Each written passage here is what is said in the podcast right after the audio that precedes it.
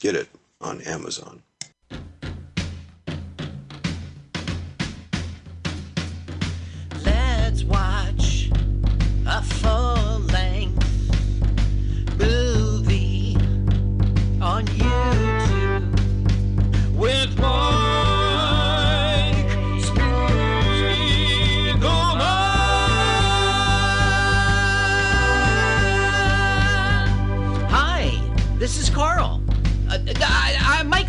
I wrote this song. Uh, my turn ons are satin sheets and the way champagne tickles my nose. I love to pee outdoors. Listen, you should follow me on Twitter. It's Jokes to Carl, the French duh, not the oh, duh. Let's watch a full length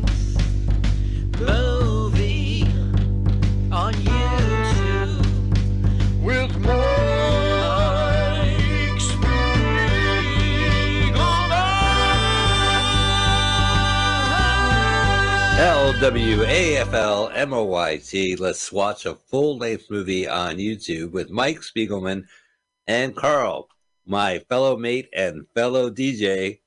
Hi, Carl. You're me best mate, Mike. Thanks for having me on, unlike. I'm my fellow DJ. Uh, Carl and I are broadcasting right now on mutinyradio.fm. Uh, we do this every Sunday, 2 p.m. Pacific Standard Time, 5 p.m. Eastern Standard Time. We're also as a podcast by our acronym LWAFLMLYT, and we also are a video spectacle on YouTube uh, at our YouTube channel, LWAFLMOYT. Carl, that stands for Let's Watch a Full Length Movie on YouTube. We're going to watch Oh. and a full length movie someone posted. like on the platform of YouTube? I'm nervous about this one Okay. because okay. I have I saw a black cat cross my path, Mhm. and I said, "Well, that's bad luck." And Yeah. then the cat stabbed me, and I said, "Really bad luck, Yeah, right?" It's, not then I- well. I went under a ladder, and, uh, and then uh, this opium I took really took me under. And uh, well, anyway, I, I don't want this movie to get pulled from YouTube. I love it. Uh, uh, Carl, what what movie are we watching today? Today we will watch Kevin and Perry Go Large. That's what you put in the YouTube search engine, but you use the ampersand, not and. Yeah, Kevin? you'll be here all day if you use the and word. Ampersand. And Perry is P E R R Y, which is short for periwinkle. Uh, no, uh, per, uh, pers- I don't know. Percival. So it's Go Large. Yeah, maybe. Kevin and Perry Go Large. Kevin ampersand Perry Go Large. It's 2000, but the, I don't think you need to put that into the YouTube search engine. I think you'll find it. And we are looking for the full length movie, not necessarily its seminal original soundtrack. So make sure that we are looking for video of the movie and not individual tracks or the entire soundtrack. Uh, Carl, where can we find who's hosting the movie we're watching today? We like the channel Zach Backler. Z Z A K Zach, and then Backler, which is like back, and then L E R. Sounds good. Well, uh, I should also uh, mention uh, that. Uh, so here's what we need you to do. That's what I need you to mention. The movie is called Kevin and Perry Go Large from 2000. We want you to type in Kevin and Perry Go Large with the ampersand for and. You'll see it. Uh, our good friend Rex uh, Backler is hosting it. That's the channel. Click it. I just did that. And then hit pause. Move the uh, PlayStation 4 controller or whatever controller you're using to move the timer to the left. So you're at zero, zero, zero. We're going to have a celebrity comedian countdown segment. Carl has spoken to a celebrity comedian. I haven't heard this, but I know it's a celebrity comedian. Scoured the country. Oh my God. Uh, and uh, he, it's going to be a uh, great. You can get to know a little bit more about uh, the celebrity comedian. Celebrity comedian will do the countdown. Uh, it gives you enough time to find this movie, get ready, and join us uh, after this celebrity comedian countdown. Ladies and gentlemen, Paul Brumba! All right, can you make three or four? All right, so let's get this started. I am I am ready. It was a live show. We're very excited to have Paul here as our countdown gentleman. Let's get ready to brumba. Ladies and gentlemen, uh, let's get ready to rumble! Okay, so let's get ready to brumba. And now, what you've all been waiting for, master of the descending numerals, the countdown king himself. Would you please welcome Mr. Paul Brumbaugh? All right, guys, you know the drill. Put that finger right over that triangle and do it in three, two, one, go. That was a terrific celebrity comedian countdown. Yeah, Paul This one. I can't believe you got Paul Brumbaugh, Right, right. our original Paul Brumbaugh. Did you get Paul or the Brumbots? I got the Brumbot and Paul clips. So we're going to start off with Queen Anne. Uh, Right. Now this is right. This is a historic drama. This is an English film. Yeah, I noticed that. So of course they'll be talking about Queen Anne. Mhm. Now this is where all the budget went to, I guess. No, they did not build that castle. That is Dover Castle in England. It exists already. But they didn't go to BBC Dover and say, "Can we borrow some Yes. uh, Queen Anne uh, costumes?" it. They rented Yeah. it. Now, is this a true story about Queen Anne, or did they make this up? This is a historical drama. You see, down to the puffed up cleavage she's this right. is historic uh retelling. You said. British historic and down, and I said, "Oh no, not Downton Abbey! I can't Oh, do it! I can't do it! Don't make me." That's Don Shoe. Oh, getting a little ahead. Thank you, Right. Carl. Joke number one. So what now? He's getting, you know, the executioner's like getting talked out of it. Like, look at me, I'm young. I have years of shagging left. I got years of. sh- The, one of the great things is these accents. You know, it's too bad you're on the trigger of the sound because the. Okay, now here's our hero. Right. Uh, Harry. Ellsworth. Right. Ellsworth. Uh, it is Harry Enfield. Now, Harry Enfield had a TV show. I knew that. Oh, One of the yeah. reasons why. Yeah. Yeah. Now, so the premise of our podcast are these are movies uh, I heard about, and now I get to see on YouTube. But I heard about this movie because of the soundtrack. The soundtrack is the best thing in the world. And then I was like, "There's a movie attached to this original soundtrack. Get out of here! What's the DVD? Is this like a audio, like music videos of the of soundtrack?" you, you're right. Now, this was a very influential kind of cult hit off of the soundtrack, which, as you know, and I'm a big fan of too, is called Yip Yap music. A lot of yip. Oh, uh, can you demonstrate uh, uh, yip yap music? But All I want to do is do it. Me too. Me too. All I want to do is do it.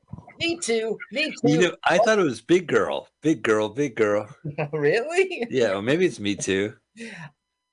Uh, It's a really complex song. Let's we'll listen when it's time.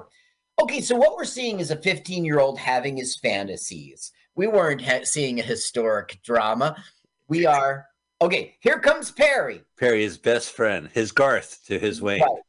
Right now, when I first saw Perry, I thought this was a woman. Okay. Oh, you mean like playing a female character? I thought no, it would. Yeah. Oh, yeah, playing a female character. But no, I said, oh no, it's a dude. And so I watched the whole film. It's a dude. And then I did the research, and I was like, oh, it's a lady. Kathy Kathy Burke playing the male uh, fifteen-year-old best friend, Right. Perry. And she You know- did in the original show. This is sort of like, you know, like how Saturday Night Live sketch becomes a movie. That's sort of what this is for England. Well, that's what kind of attracted my eye. Like, so I said, "Oh, there's a movie to this," and I said, "Oh, Harry Enfield, isn't he like the loads of money guy?" Like, I recognize his name as like a force of pop culture in British, uh, I guess, '80s pop culture. But Well, he—he's got. Um, I only pulled out the credits that like our American crowd would relate. sure. What was the American movie he was in? Well, he was in French and Saunders in England in '87, but we know that name here. Right. And he was in Black Adder as a narrator in '88. We know that doesn't. All right. Well, Then he was on a show called Saturday Saturday Live. It was called. right, And- which was a big one. 26 episodes he was on that. That's kind of how he, TV got to know him. Then he had Harry Enfield presents Kevin's Guide to Being a Teenager, which was just a short. Then he had this show called Chums. Harry Right. Enfield and Harry Chums. Enfield and this Chums. a sketch on it. So he he's like probably in his forties, playing a Uh, fifteen year old. He is born in 61. So he's today he's okay. So this show No, no, but this was two thousand. This movie right. 71, 81, 91. close to four, uh, maybe 39, 30, late thirties. Yeah. There we go. I don't know. I suspend disbelief that these are two 15 year old boys. Well, I think it's funnier. No, it's like that TV show on Hulu, Pen Fifteen, where the Mm-hmm. the lead adolescents are played by grown ups, and everyone else are, are are age appropriate. You know, like it's the the humor that they go through of these like teenage boys. It's funnier that these adults are playing these teenage boys because they're, they're horrible people. Now, did you see the fish burgers uh, doing the dookie? Yeah, I did. Uh oh, the sign. Okay, so they're buying a porno mag with their change and they're trying to be secret about it, you know, putting up their hoods. And here comes a cop. And for some reason, there's pressure on them, I guess just socially. A cop's not going to arrest. Oh, because they're underage? I guess that's why. Right, they're fifteen, and those magazines in Europe, you have to be at least twelve to to. It's funny. I've seen this is the fourth watching for me. Look at that English uh, mailbox. mailbox. Yeah. How did Doctor Who do it? oh, that was a phone booth, British phone booth. like the genie in the bottle to get. Oh, did. Danger Danger Mouse lived in a uh, British? Yes, booth. right. Yeah. So, so I guess it's. Uh, I wa- This is my third, fourth time watching it, and just like you were saying, they're they're grown ups, really. Yeah. They kind of look it like, even though I suspend disbelief. So that's when when they were buying a magazine, I was like, why don't why do they care the Yeah. Why is uh, is the guy going to scold him for not getting a subscription already? You should know you could use your credit card and get a subscription. brown paper. Nobody That's will right. know. Okay, so the joke is they got caught by his father with a porno mag. They both had boners.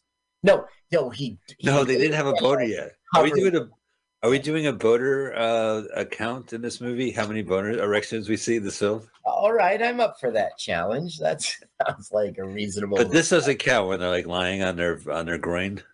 well, no, because in the movie they make a joke out of boing a lot. Yeah. So we'll count jokes, dick jokes, boner jokes. So all he wants to do is do it. Me too. Me too. and he he figured because they're buddy their their fellow DJs, they can go to the Mediterranean island of Ibiza Mm-hmm. and be top DJs and and do it. So they just found in the porno mag they got that girls shag all the time in that. what's the name of the what is it called again? Ibiza. Think of this, Ibiza. right? And so now they're going to their parents saying, Can we please go to Ibiza? And they're like, Of course not. No. What for what? I'm not spending that money. Get a job. Get a job, you lout. And he's doing this like so funny stuff, like, That's so unfair. That's so unfair. Like to have like a late guy, a grown up guy, to just acting like a fourteen year old on a base. Oh, hey, Mr. Mrs. Patterson, can I get a ham sandwich? No, a jam sandwich, right? Or Yeah, ham. Yep, jam. So funny. So Garth, this movie's tough, Carl. I almost I have to tell our audience, uh, being Mike Spiegelman, I almost well stunned Carl and say, let's not do this movie. It's too good. It's too perfect. Like ripping strange brew. How can I do that to myself? well, I mean, it is funny. Like he's just run away from home, and that's him running away from home. He's in the hedge in the front. You know, one of the reasons why I think this is a good bad movie is that the premise itself is a bad premise to have adults play children. Like Pen 15 showed that that it's not true. However, there was a movie in the 90s called Clifford with Martin Short playing like a precocious, nasty little 10 year old who was like Right. The dentist to uh, Charles Grodin's Mr. Wilson. And it wasn't good. It was just, uh, it was a really hard movie to sit through. Like, really, it took me a year to watch it. Uh-huh. Should I see it just for history? No, it's one of those bad, bad films. And people love it. There's a cult to it. Yeah. I mean, Is it the guy with the slicked up hair? Oh yeah, yeah, right. The I Ed Grimley. Yeah. What? I must Oh, say, wait. That. Oh, I'm wrong. He's not. It's no, not it's it is it's that actor, but it's not that character. Yeah. He's playing like he, the actor of the character is playing a ten year old who's like kind of corrects everything he says, like, but it's obviously the actor, the adult Mm-hmm. actor, but everything is like set up for size for him to walk around and act like a ten year old. Oh, really? So it's And- physical. Yeah. Yeah, but these guys pull it off. Oh, this is like the ultimate teenage fantasy. Is like his funeral. You'll be sorry when You'll I be sorry. He's in Oh, there. Going, he's in oh, the cab popping. going, yeah, I'm dead now. Yeah. Yeah. The parents like, oh, if only we let him sample. Right. Right. he wouldn't kill himself. Uh, Uh, there he goes. That just ready, feet from his yard. honey. And now he's going back inside. Oh, oh, you're the worst. I'm not a slave. Oh, I can't yeah. take it anymore. So it was the same actors in the TV show who played the parents because they get a lot more to do in this movie. Not the dad. Uh, oh, The mom, yes. Let's see. There were cast changes. Okay. Here, okay. Uh, Enfield, Kathy Burke, and Louisa Rix, who you'll see later, returned to their roles. Uh, James Fleet, this father here, replaced Stephen Moore as Kevin's father. Uh, James Fleet, who plays Kevin's dad in the movie, actually played his school teacher in Harry Enfield and Chums. interesting. Yeah, so he was in the original sketch. Different guy. So now they're on the prowl to like find a job, and then Right, this is- get one. It's like Step Brothers. They go out in tuxedos. So they go to the record store immediately. Mm-hmm. Although Yeah. the film received mixed reviews upon release, it's since gained a cult following primarily Oh. due to its soundtrack, and that's how you found out, right? Yeah. Oh, he's. Oh, I thought he was jerking off, but he's just pouring. It's actually when they. Re- it's like a reveal, Carl. I was misled. I was bait and switch. He's actually. They switched pouring. those these writers, these Oh, writers. That's because he. That's all he thinks about. Yeah, like uh, the the soundtrack is. um, I mean, this is one thing about this show. Like, this is a tough haul because it's all about the audio. It's all about the weird voices that they try to affect as as fourteen year olds, fifteen year olds. Um, and the soundtrack is just every song. I don't know. I was watching Blade trilogy, all three movies, right at once. Why Like, you do that to yourself. Is that the Wesley Snipes film? It is. Yeah, sure. Because that's like I had never seen it in my life, and I said I should watch them. And then my streaming service is like, "You're never going to see it on this streaming service. You're going to have to go to Tubi." I'm like, "I don't want to go to Tubi. They got ads." And uh, so I've been watching like a half hour of each of them. And one of the things about that I like is this: is the techno. They embrace techno, but there's Right. a way of pulling it off. This movie pulls it off. Yeah. Like right now, the hardcore techno is playing or whatever. What and- let me hear? Burr, burr, burr, burr. Beep, beep, beep, beep, beep. Burr, burr, burr, burr, burr. Beep, beep, beep, beep. Es der Autobus, es der Autobus. Uh, Carl took ecstasy. Carl took ecstasy.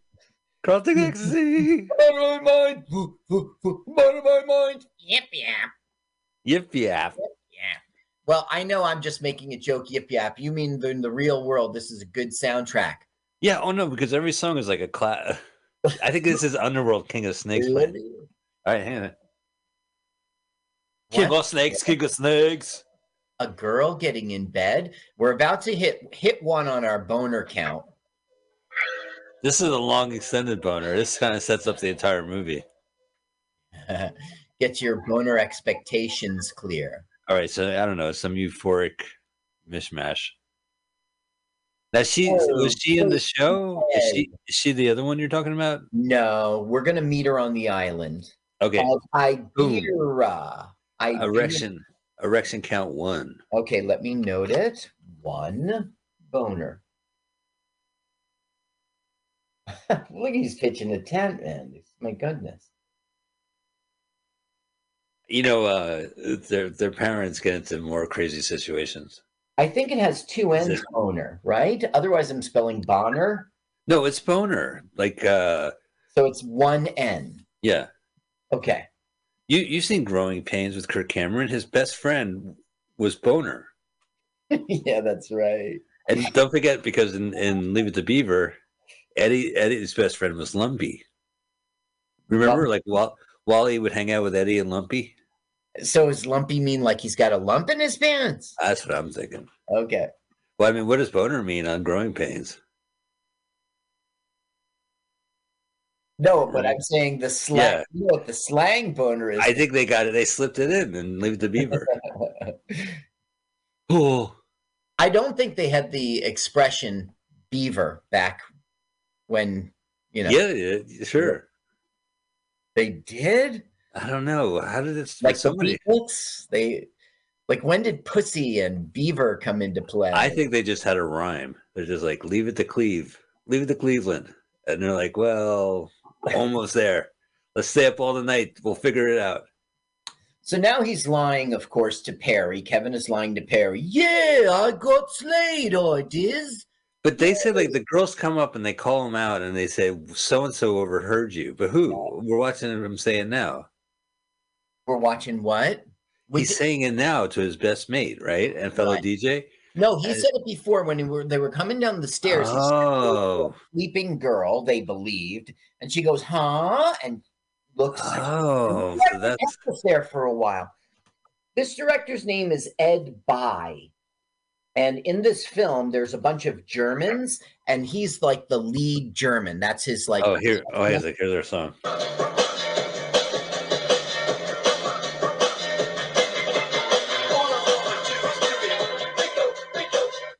What did you think- think it was?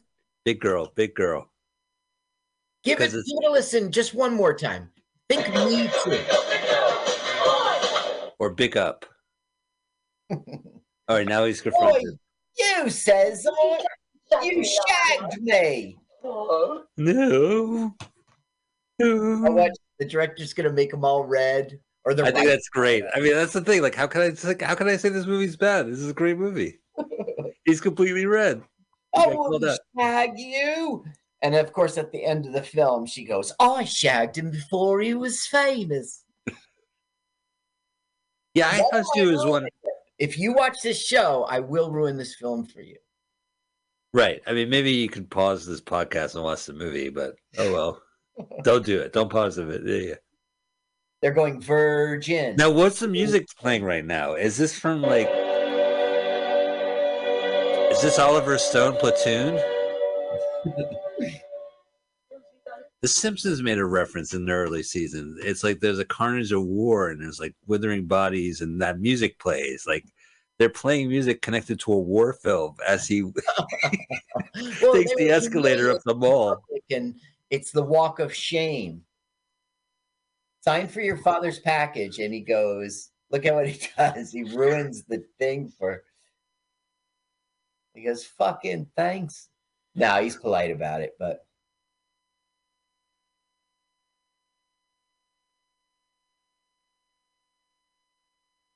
It's that British wit where he goes, "Thanks." okay, so now we are at the bank, right?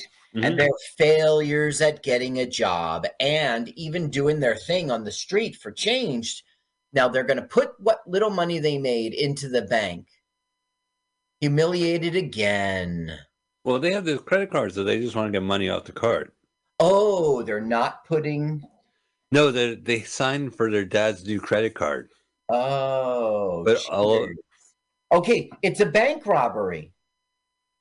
Right. So he sits down on the uh, one of the Put your hands up. Get your cleavage out. That's the director. No. What No. saying? Saying, get your cleavage out. Yeah. There it is. Whoa! Now he, we get another boner count off of this. the alarm is like right under his crotch. This is a good movie. Yeah, It's like I feel bad talking about it. Like the check out the look that Robert gives. Like he figures his, he's trying to calculate what's going on.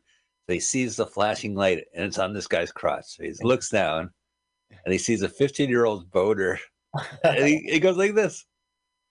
You know, like he just gives the guy a look like, Now, this is completely outside the real world. It's just not believable that they would get. They have to get this movie going. It's not more than 90 minutes, this film. They got to get to this island as well. Yeah. They got, we're going to Ibiza.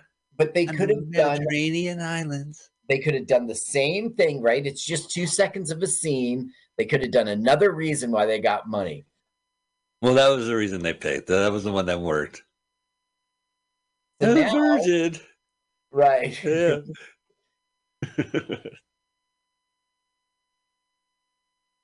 So Aw. they're going to the island, which is great.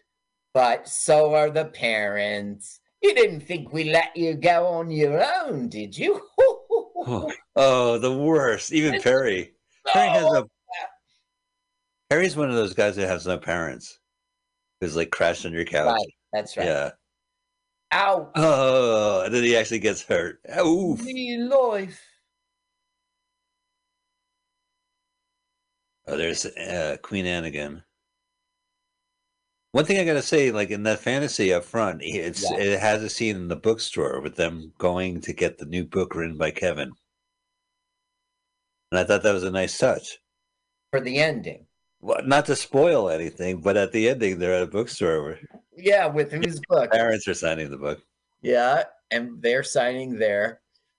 Go ahead. It's, it's like mid mid marriage sex life. Like, yeah. Well, now that's the- again. Oh, this song. Hang on. This is my favorite mix. All I want to do is do it. Now we're in the club. This backbeat is much better, right? Right, that's what I'm saying.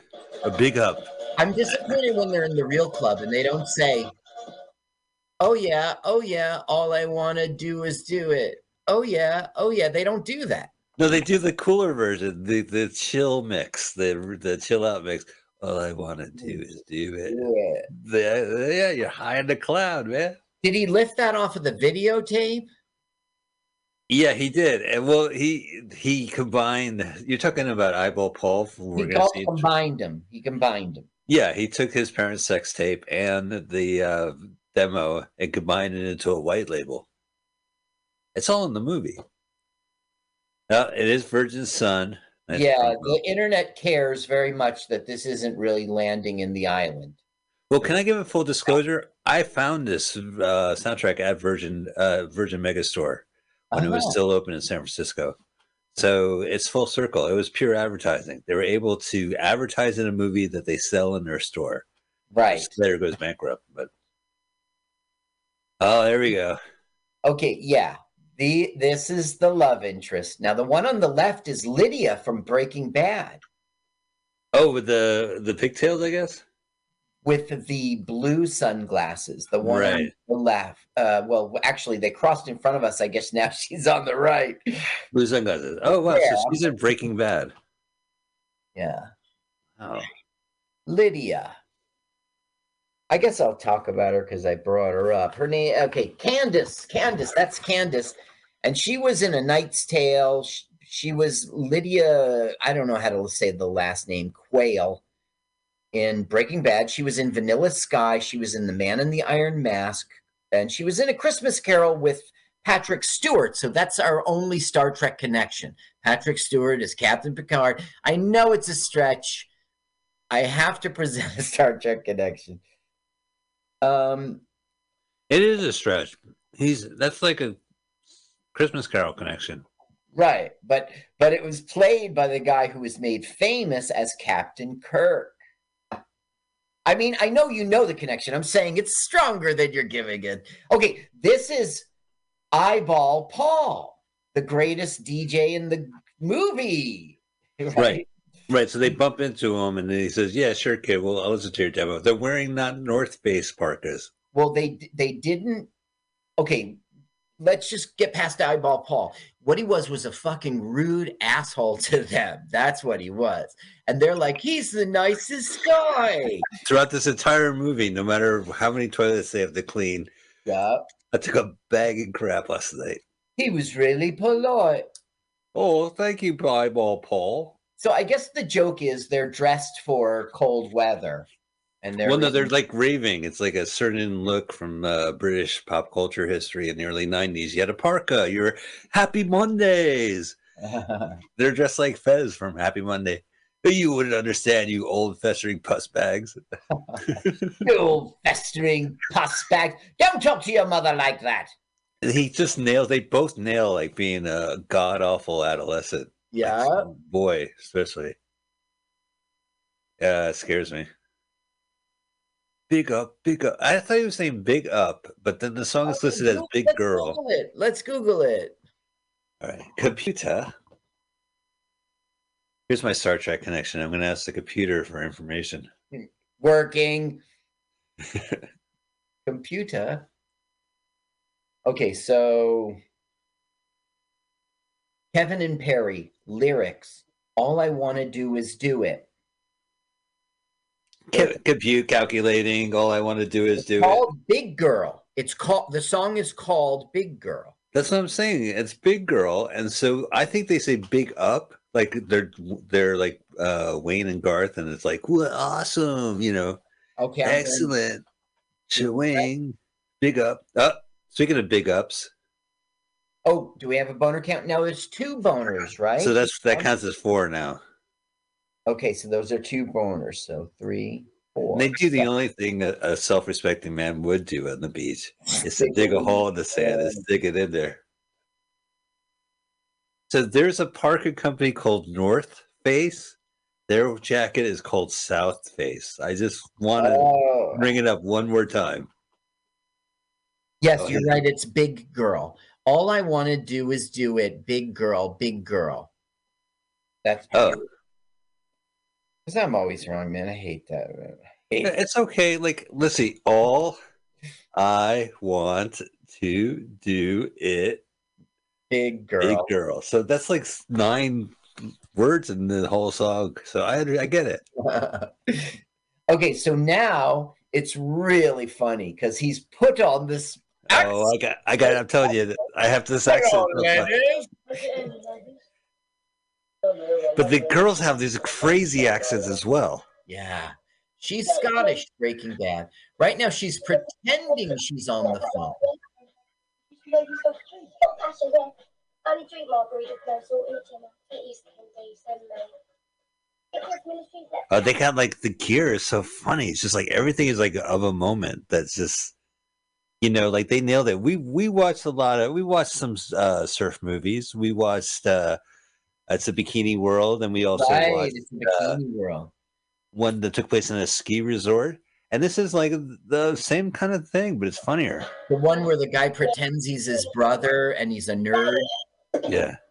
Now the phone rings, so obviously she wasn't really on the phone, and Oh, I thought she was so drunk. But this is the best part too. embarrassed, just like them, you know. Right. Well, they do have a little. Well, they had the margarita. They finished it. But this is a little high in reality because he he pulls out a kipper and hands it to the waiter. yeah, that's Yeah. right. Keep the change. They're so in love, and there they are, They're embarrassed. monsters. Yeah. Now, the part of this movie is just like how so like in, in Blade, I was saying they play rave music, and then there's a scene in the beginning where there's like a, a rave in a meat packing yard, and the rave music is playing, and then they squirt blood from the sprinkler, and everyone's like, oh, the rave music escalates. It's great. But then you watch like the third one, the second one. Oh, he goes, this is where he goes, ah, tranny. oh, here's the there he is. Germans, yeah. Just passed. It's a weird moment. He's filming everything. He goes, ah, tranny, tranny. And he starts pointing the camera at this, uh, uh, every, the body. And then right away you hear stomping and they go, look out, Germans. But it's Look funny right that like, here, they, this will end up in the end of the film. Okay, right, they're, they're teenagers confessing they're, they're, yes, like yeah. they're kidding around too, and they're like, "I want to lick your tongue, Candace," stuff like that. Right. And that's going to be, and Eyeball is going to use that in the mix. Right. Let's ruin it. That, don't watch. So don't watch then. So don't watch. should- watch Listen, if you watch this movie, all you're gonna get is the soundtrack and the the voice. Oh, here we go. Here comes the real point of this movie: the parents. This movie is about the parents getting their fuck on. no, he was getting videos of people kissing for right. like, so then they see the parents who are like snippets. obviously, yeah, and by mistake, yeah. They got, but that's just the start of it. oh, it's you're right. Yeah. It set the tone, like you had said before, for the other. I forget now. Now he's being so funny. He's like, oh, oh, oh, he's oh, oh. scoffing. He's Oh, disgusting. look at A wall order for everybody. Now they're speaking great Spanish. Spanish, I don't know yeah. if fluent, but he's like disgusted by it instead of impressed. Well, because he's like, uh, they'll have this, mi amor. Boner count. Oh, voter count five. So that's five boners. Well, you'll see it because he's going to have to leave. Five Five voter. boner count. Voter count. I've made a cross hatch. Isn't that what it used to be called? Yeah, I guess. Where's it? I never, I never thought it had a name. He goes, they're wankers. And then Perry goes, yeah, we are, ain't we? And he goes, no, me parents. And he goes, oh, right. That then. Oh yeah, that wanker. All right, here we go. Cream. Amnesia. Oh, this makes me sad. Like for Virgin Megastore and like going into record shops and finding these compilations. Now, what we're seeing here isn't the real amnesia on the island. Now, they did shoot in the real amnesia, but right. but this is a fake thing for the movies. Now, here's I no wait eyeball Paul. Right, because he drinks vodka through his eyeball. Right, and we'll learn that in person. That was really good. Now, you should know this actor's face. Um, if you can't pronounce his name, you should at least know his face. he was in a lot of things in United States. Now, the reason you can't pronounce his name is because he's Welsh. Okay, so it's R H Y S. It's Reese Owls, right? Reese, Reese, Uh, R H, and then it's I F A N S. Rhys Ifans. Rahais. Wasn't Notting? I think Notting Hill as the roommate was his big role, but I also saw him in Formula Fifty One. Yeah, you're going to find a bunch. Okay, so they coincidentally pass the nerdy girls and they see that he's with Eyeball Paul. But this female Kevin and Perry version. So Who gets- they are impressed. They are impressed. Oh, this is where he gets he gets uh grilled. He's like, "Do you like Happy Gabricore or regular?" Oh yeah, You guys are DJs ridiculous. House of Garage. Acid house or pumping house? Uh, Uh, bu- Puppet House. Balearic pumping or commercial pumping? Balearic pumping? Blaring, stupid. That's what she came. Sash Arcane. Sash. Wow, that was the one. The DJs. But Yeah, I can't believe it. So I don't know who the other DJ was. I recognize DJ Sash. I think it's like Sasha or something. All right, get him in. Now fuck off. right, he gives him the card though, and he says, "Come to my house tomorrow." Now they think, of course, it's for some music reason. No, he's And there who to knows? clean the toilets. Right. They're well, they're gonna paint they're gonna the paintbrushes is in the cupboard. They're gonna paint his bathroom. now it kind of doesn't make sense in the real world because They're just visiting. yeah, they're in a hotel, you know. Okay, so when you see the DJ booth, it's not the real inside of the club. But a lot of these shots are the real inside of the club. Now this movie is like forty percent, thirty percent people dancing in club scenes like this. Maybe Uh, ten percent, fifteen percent. Yeah, well, you're right. It's up there. This movie's not that long. No. And it's mo- the it's mostly this. We're super long. The end credits is great because you have the remix of that Big Girl song, and it's like uh, uh, even more insane. Well, because they they switch the music, they go into like this mambo like cocktail lounge music, and it's like all I want to do is do it, and there's like this peppy upbeat uh, remix of it. No. Oh, this guy is great. I fucking love this No guy. monsters. No monsters. No monsters. no people can pass. But Mo- Monsters. No. No. Then, Hey, hey, let's check out my mirror. Oh, look, at my mirror sees monsters. Oh, what a dressing down. Oh my god. Oh, no monsters. Now fuck off, eh? Wow, that's like guys just stole the movie. That was Chris Farley. in Let's hear their World, accents. Because she's like, Tomorrow I'm gonna have a makeover with Boots Beauty products, isn't it? Yeah, me. yeah, Me. Mate. Once he gets them tomorrow, so Oh, right. So they're scheming. They're going to get like if they hang out with Kevin Perry, they can get in tomorrow. Right. Well, the first thing they're going to do is get all made up because she called he called them monsters. So they're going to Right. get It's sad. they're trying to make themselves feel better because that guy was such an ass right to their face. And then later in the film, we see them doing the same routine. The same thing. He's pulling out the mirror. oh, it's right here in his pocket. Right. yeah. So, um, and just like you said, they saw that he's best mates with Eyeball Paul. So they're going to get in tomorrow if they get the boys. But it's weird. Like they don't, they're, they really are 15 year old girls too, because they don't like hatch a plan or something. No. Oh, there's like a suitcase guy. The guy in the suitcase. Refresh my memory. So uh, there's they're going to get vomited on at the Mm. club, and they're going to leave in disgrace. And the music from Platoon's going to play. Like this is like some kind of war crime, and they're gonna he's going to go, boy, sh- shirtless guy, boy, guy in suitcase. Right, right, right. there's a guy in a suitcase. We just saw the guy in the suitcase dance. So there's some president The guy with a suitcase? He's inside the suitcase. His legs are sticking out of the suitcase. It And was just these two legs. And how could I have missed that? Okay, oh, how could you miss this scene? Like Yeah, that? Yeah. first shock. Sec- parents having sex scene. Now, Yeah, but where's his head and where's her? Where's her groin? And wait, what? yes, it is crotch. Uh, Okay, get ready. I think he has a boner in this one. No, he doesn't. but Perry would. Perry shows some Oh, discretion. you might have missed it. No, he shows some discretion. He, he touched his pants, but he didn't. uh Okay, okay. Oh, that's pretty compromising. If your mom's head is on your dad's lap. because they were not doing it, Perry. Oh, this is Only why Perry. Only done it once. Such an adolescent. And I guess we have to do it if we Ah. want to have our son. icky, but you're right. Turn out the lights. I'll hold my nose.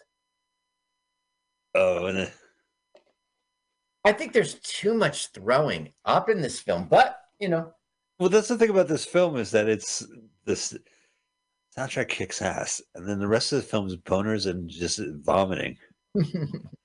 But it's all like it all lovingly. Then get back to the whole thing about Wait, techno. Like sometimes, when- he's pushing us down. They're Oh. overhearing.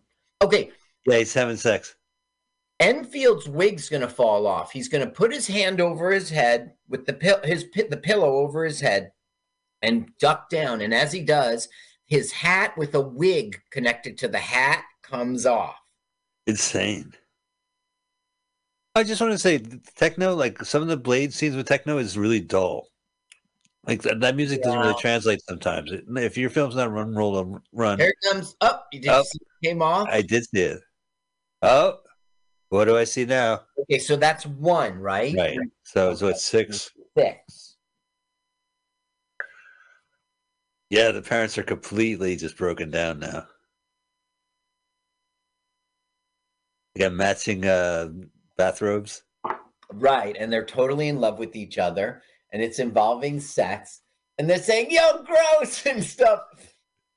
I think it's so funny because they're, you know, they go on this vacation with him, and uh it's the best They- thing they've ever done. Right, right. Yeah. They have.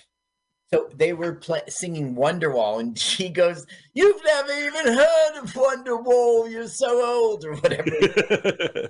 Oh, I like the Oasis. you never Yeah, even you heard of Oasis. Oh, here we go. Now this guy is cool. This is such an interesting movie. His his henchman is his driver. He's a lot more, you know, he has a lot more nuance than they they kind of let on. Well, he absolutely feel right. You don't notice it until, like he says, like give him his tape back and stuff. Right? Yeah, he shows some sympathy. Yeah. when he reveals himself as a good guy, you're like, oh yeah, because he did do this and he did do that. You know, There, he just drank some vodka. okay, right through his eyeball. How did how did the actor do that? I don't know. He must have really poured water onto his eyeball. I guess just water. Yeah. Now this actor, um, Rhys Ifans. Uh huh. Well, you already said Notting Hill. But Right. Right was, this time in 2000, he was in the replacements, and there's in one scene he has to rush off quickly. Seriously, uh, they had to shoot it in one take because he had to get on a plane. He was Oh, in the Hey, is this your YouTube version or did they digitize those generals? I don't know. I never It's really a- saw. Everything's so like box pixelated anyway on YouTube. You YouTube, know, we're trying to watch illegal movies on your on your service. It is pixelated. But I don't know. This show is not about, right? It's about low quality and bad. Yeah, right. Okay. Well, their budget went. We're flying to Ibiza, and we're going to show you scenes from a rave. Like you want to go. Like if honestly, I would have to spend my summer in the movie theater. Is what I could afford. It's the Mhm. fifteen quid to watch Perry and Kevin and Perry Go Large and fly over to Ibiza. Okay, now because he's a DJ, he gave them earplugs, right? Uh-huh. So comedic joke here will be they have earplugs in so they don't understand that they're really loud to talk to each other and hear each other. So their conversation is being heard by the whole beach. And they're saying, let's pretend these girls don't exist, and Well, they'll like it. Right. They're talking and they're also saying things about the girls that are, you know, like borderline complimentary, but still, it's like behind their back. He goes, This Look at is- the tits on. No, everyone turns their heads. This is probably the most like typical scene you'll see in an American comedy like this. Like this, this joke is really funny with them yelling all this Mhm. terrible stuff. But no, they're gonna pee, right? No one knows when you take a pee in the ocean. Right. Everyone pees in the ocean. Right. And he's saying, You have to. It's the law. And it was a floater. Now, this is, I can't even watch this scene. I, I It's just a fake turd tied to the guy's back. It's. Caddyshack's Baby Ruth. That goes right in his mouth. Yeah. Yeah, I mean, they had a. It's over. thank you. Carl, come back. Come back. They're at the lighthouse. Yeah, I know this movie. There's a little padding in this film. Now they're sulking. And once again, we're getting their I'm in love, you know, I'd eat Candace's poop or something stupid. But it's cute that they all four of them kind of know each other and like Yeah. they're not they're not pursuing girls that don't know them. Okay, so this Rhys Ifans, right? He was in Little Nicky. You remember that film? With, yeah, right. Didn't okay. he play like the, the evil son or something? He plays Adrian, and I think he was. Yeah. I forget. I, I did love that film. I don't know if I loved it, but I. It's a I weird film. it. It's a, Yeah. definitely a weird film. Okay, but he was in the he was the father in my favorite film, such a great film called Mr. Nobody. Do you know it? Mm, With with Bob Odenkirk and the this bus stops and he gets the shit kicked out of him and then winds up he shit kicks the shit out of them. And then he gets out, he's like, You can start your bus now. No, that's Who are you? nobody. That's Nobody. Oh. Mr. Nobody from the Fast and the Furious. He's Kurt Russell. Of course I know him. He's like, You gotta help me, Han. I want you to fake your death at the end of Tokyo Drift and then walk into our cave in the ninth movie. Help me. It's me. Mr. Nobody. look. Does that count as a boner? He was hiding it. Uh yeah, you're right. I would count it. No, I guess we have to see it. All right. So now we're gonna get a great scene. A great scene. Oh, I'll get the sound ready. Let's. Yeah, he's gonna go. Hello, ladies, with this like. Lighthouse, ladies. of all the bars and all the towns and all the world. Because it's our message night, is it? Yeah, you shouldn't get seen, innit? You deaf or something? Oh, ladies. Nobody said, "Can you get us in the thing?" Are you deaf? Yeah, we can get you in. Uh, I, we're- Right. best mates with Eyeball Paul. Yeah, we know. We know, right? Done. They finish their drinks again and run off. Oh, but this is kind of cute. They're like, "Come on, you dumbasses!" Come on, are you coming? They do that a couple times. Right now, they're like couples, items, even though it's they're not really. So now they tell them to wait there while they get ready. Yeah, They're not. A and couple, another. This. Do you think this scene is necessary? Uh, no, I think it's disgusting, and I'm not going to watch it. Now, I have watched it twice. I didn't watch it the One. third. Oh my god! By Two. mistake, I saw it. Three, four, four zits popped. Five zits popped. That one hit the mirror. Six, seven. That was a surprise. Eight. Ooh, that was nine on top of the head. I'm not looking. Uh, uh, 12. 12. And now, now nails. Meanwhile, they should have a scene where the boys do nothing. Yeah, because they do. They're downstairs waiting four hours. Oh, right. So wait, does the one from the belly button count? Because I think that wasn't a pimple, but it does squirt pus. Oh my god, is it over yet? Oh, no. I forgot about the belly ones. Oh, no. Wait. Here goes the Brazilian. Now, those are, that's what you call a best friend. no, but you- isn't the joke it's like from her back or something? I don't know if it's from the back Or the legs, the legs. Yeah. Oh, they're still waiting. All I want to do is do it. Me too. Me too. oh, I hate being wrong. Big up. Is it big up or big cat? Uh, big girl on the song. In uh, the internet's a big girl. I don't know. Uh, I always thought it was like big up. You know, they have some catchphrases. He throws a fit pretty well. Come Well, on. Apparently, the um, "I'm not your slave" is a Yeah. catchphrase from the TV show. Oh, when he they ask him to get a job. Now he's doing the monsters thing. Yeah. Yeah. Right. He's pulling out the mirror, Oh, hello, eyeball Paul. and then they just walk with him. Yeah. Now this looks great. I would love to be there. It's so funny. You talk about the credits at the end. It takes forever. Part of it is the joke is they have the the production crew on Yes. the floor dancing, and they cut to like you know this is the director Ed Bye. This is the guy who's the choreographer. Yeah, And that's that was real shots of a crowd in the. Yeah. But it's like for you can recognize the, the people in the crowd because they're like 40 years, they're older. Yeah, also, do you like they must have got paid as extras to dance. They didn't go into a club, Yeah. took the shot, and made a movie around it. No, they they they. I mean, actually, I don't know. The internet didn't tell me, but I mean, it's a real movie. They It's a real movie. That But this is just like minutes of after minutes. It's just like, you know, the soundtrack and them dancing. Now, does does Eyeball Paul plan this or it just happens? the puking. No, it just. Uh, I never thought he planned it. Yeah, I mean, he embraces it and makes fun of them. Yeah, No, I guess not. Surprised. There's the music again. Oh, come on, Carl. Oh, puke count. I haven't done that. I, I can half watch because I know it's fake. I just know it's fake. Somehow the zits look very real, or if that was an accurate depiction.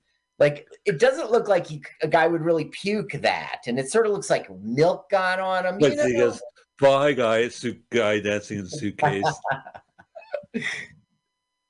yeah, bye, sweaty guy. It's just like a funny touch. Like this Yeah. movie, just comedy wise, just to add that in there is so funny. And then they get picked up. Yeah, like it's interesting that the actress would dress up as a guy and then have a line where he goes tranny to somebody. Uh-huh. And then he meets the boyfriends of the girls that they meet right now. yeah, And he's like, "Oh, you're butt boys," and they're like, "No, we're gay lovers." He goes, "Oh, sorry, gay lovers, I thought it was Bum Boy. bum boys." You're right. I think it was bum boys. It is England. Ah, this would be great with the music, right? Here, I have the music for Go you. ahead, go ahead. Ich den Autobus. Ich den. Oh, tell me why, Carl. We'll see the Germans again. I think. They're they're here the whole week. They came to dance at Ibiza. Oh, guess who's doing it? Right, Kevin's parents are fucking right now. You can hear it. Yeah, that's right. Now you see the camera on the nightstand. Oh, here we go. Oh, oh that was totally a boner count. that is seven. Wow. So that no one's got killed, but we've seen seven boners, at least eight, eight vomiting, Pop 12, 12 pops this. Now this won't count, right? Because it's the same. Is No, no. boner? No, his boner is down, so it would count. Anyway, now he gets the bright idea to go film them because he's a horny 15 year old. Right. It's not his parents. His parents are nowhere not. in this movie. That's right. It's totally not his parents. Absolutely not. It's two. It's a guy and a girl. It's a, man. or is It's- it an interesting lizard? Right. Well, that's what he says. Because uh, one thing Perry does is stupid is that he keeps the camera in his bag. yeah, right. Shagging. And they're saying like they're saying like catchy stuff. They're like, "Do it. All I want you to, to do is do it. Big up, big up, big girl." whoa, whoa! Is he? What's he? What is that? I don't see a boner, but he's whacking it. Is he whacking it in his sleep to his parents? Fucking. I don't know because what's he doing with his hand? Yeah, I like- maybe that's it. He's No, but he's in pain. Like I guess he's whacking it though. weird scene. Hard to Okay. Yeah. Now, this scene had to be in one take because because Rhys had to get on a plane to the go to do the replacements with Keanu Reeves. In Oh, New the York. football movie. yeah. They like they're scabs. They're the replacements. Now he was in Spider-Man: No Way Home and another Spider, The Amazing Spider-Man, as the Lizard. Oh, so, So- he was. I haven't seen it yet because it hasn't shown up on Disney. But he was in the one where all the other uni- old movie guys show up. I guess yes. 2021 Spider-Man: No Way Home. Yeah, that's right. Multiverse villains all show up in one. All right, so he was, uh, I guess, a Garfield villain. He was Lizard. Yeah. Spider-Man is so great. It's like I'm gonna have to fight a lizard or a goblin or a gremlin. Oh, or... you mean he was lizard, like just the voice of the lizard? It's true, but he was also Dr. he was the actor. Yeah, Curt Connors. So I'm just saying the, the villains in Spider-Man. They're just like other animals. Right, look out for the rhino this week. Spider-Man fights the rhino. That's right, Yeah. unicorn. Okay, so he's saying, "I'm gonna, you know, I love your tape," but really, what he means is the porno tape. Right, and he won't let him do it. He's like, let me go in the bag and record it. Yeah, they're pretty gullible. Look at them go. So do you, oh, Let's clean it up. right. So this is just a rental they're living in right now. Like Yeah. eyeball, eyeball in the eyeball. Oh, All right. Oh yeah, there's the henchman. Hello, ladies. It's So just it's play the tape now. This is an important scene. This guy was in Harry Potter and the Deathly Hallows. He's uh I don't I don't know which one that is. all right. It's not the first one. saying, he's he was in the Kingsman last year. He's Yeah. he's a serious actor in the United States. Oh, wasn't he uh, Rasputin? Hey, maybe I Yeah. didn't pull out all of his. um I only pulled out the credits that I knew because the Oh, you engagement. You haven't seen Kingsman yet? Oh, he's showing it. Like here we go. So now his henchman's going to be like, just stop playing it. Yeah, give him the tape back, boss. Yeah, right there. Give him the tape back. You're a soft liver lily, whatever. But that's the thing about this movie. There's like a really terrible scene, and then he shows himself as like the hero in this film. Who? The henchman, the, the chauffeur. Yes, right, right, right. Okay. Oh, there- now they're not friends. because yeah, I mean Perry has betrayed a trust. He filmed he filmed Kevin's parents fucking. And that is Hey, yeah, he walks around and they play this horrible music while these uh, bubbles are being blown. a mime or something. Oh, topless, topless. Finally, he doesn't care. Perry Doesn't doesn't, care. because he's hurt. He hurt his friend. Oop, topless. Doesn't care. Doesn't even look. We don't have a boner count out of this scene because he doesn't care. This is like such a cute dog. He's so lucky to be in Ibiza and find a friendly dog. Right. All the Ibiza dogs I know Yeah. the dick off. Pedos. He would have. So this is a cute scene. Perry just meets a boy and he's just like, "Hey, can I help you with the sandcastle?" Yeah. And he just plays with the kid, and then he's like complimenting the kid at the end, like, "Yeah, he uh, he built this castle." Now it is not um uh oh gosh, I forgot the name of the castle in the beginning. Il- Elsinore? Here right. Dover Castle. Dover Castle. No, it's not.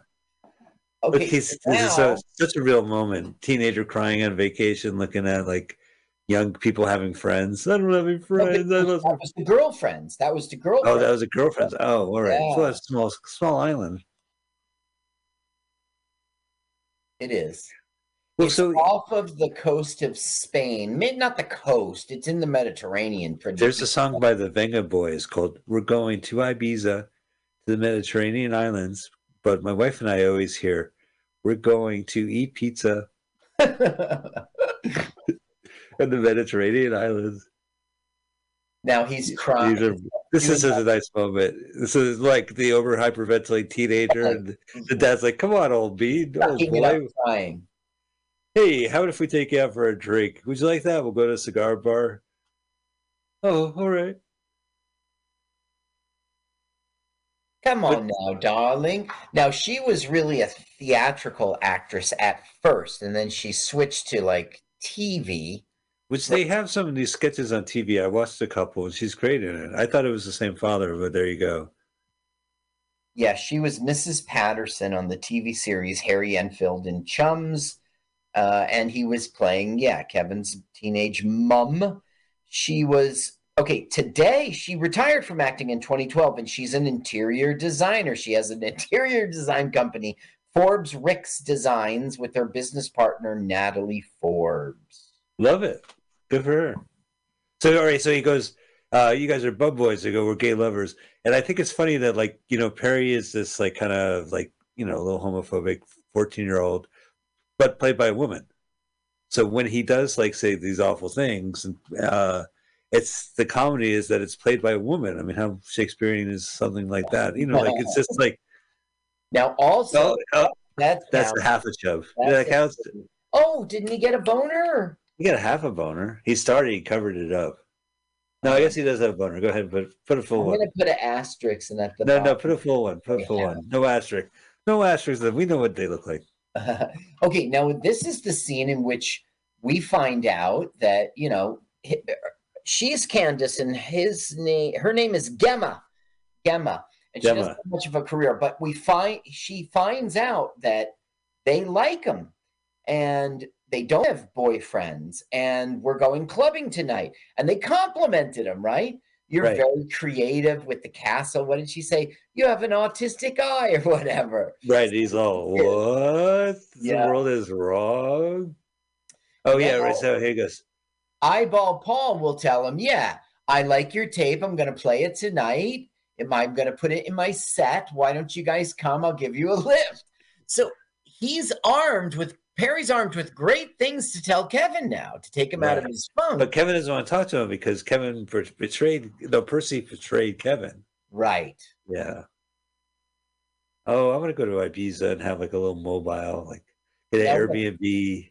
You see the two fingers? Yeah, I know. Okay, so it's really funny to me how if he did that the middle finger, you and I would have an emotional reaction and we just go, Whoa, he flipped him the bird, right? But because it's England and he goes like this, like it's a reverse peace sign. We know it's bad, but we didn't grow up with a there's no But it's, it's it's interesting in this film because he's used his hands to say "fuck off" before, Right.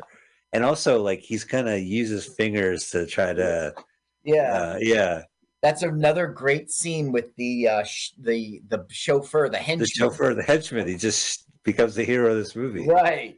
This movie is like about on the boys' laps. it's about these parents who take their spoiled kid to Ibiza and discover fucking. Now look at this. Kevin concedes, like does a like shake and he's like, "Thank you, Kevin. Thank you, Kevin. Thank you." Yeah, look, Kevin's trying to hold a grudge. He can't. Right, he can't. But he's also dressed up nicely for this dinner with his parents. Right, and is it nice? It's horrible. That tie just does not go. Bamboo and a tie. He Right. put a tie on, yeah. You don't wear that kind of shirt if you're going out in a tie. You wear a plain colored shirt or a pattern. So Oh. anyway, now he's delivering all the great news. Oh, yeah. No, she asked about you. She said, "Is you are you well?" They were. They didn't. They felt embarrassed for us. We got puked on.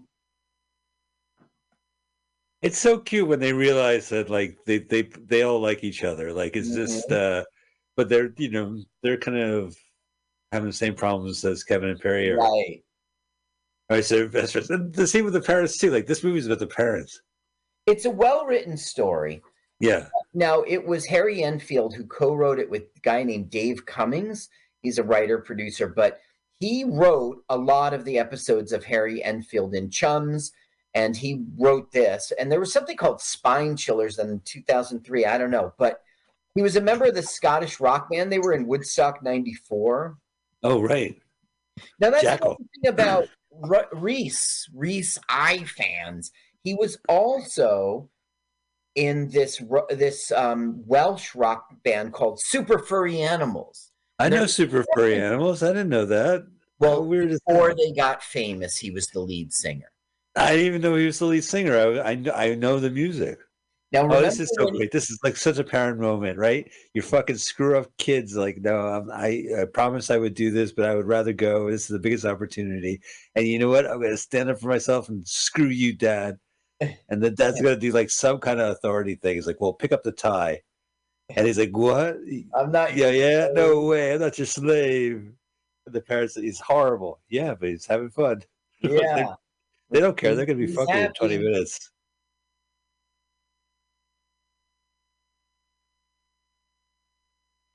I was right. going to tell you. Oh yes, yes, super furry animals, right?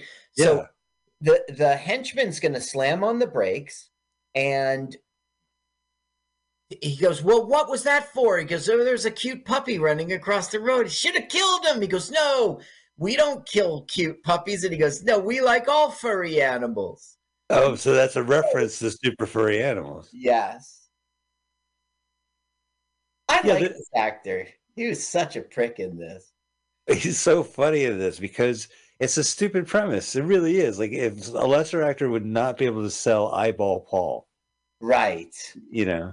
Look, here's Yeah. your on a white label. Yeah, right. Which is like a, a limited pressing. It's kind of bullshit that he doesn't Is at least work. Yeah, right. He's he's on vi- he's got a gig in an island and he's at a hotel, but yet he can press a record. Well, I guess the DJs can. I mean, if you're going to premiere, you want to get the white label anyway. So he has like a portable machine. Probably they probably Oh. have a rec. I mean, there must be an industry of white labels. I don't know. Yeah, you're right. I mean, this is another. Now they really impress the girls when they show up in a limo. it's so funny how old those guys are. Look at the bras hanging out. Oh no, those aren't bras, they're bathing suits, right? So it's very funny how like Perry tries to hold the record just to feel it too, That's- just like Kevin is, and Kevin doesn't let him. I mean, They're trying to impress the girls by just holding this white press, the white label. Whoop.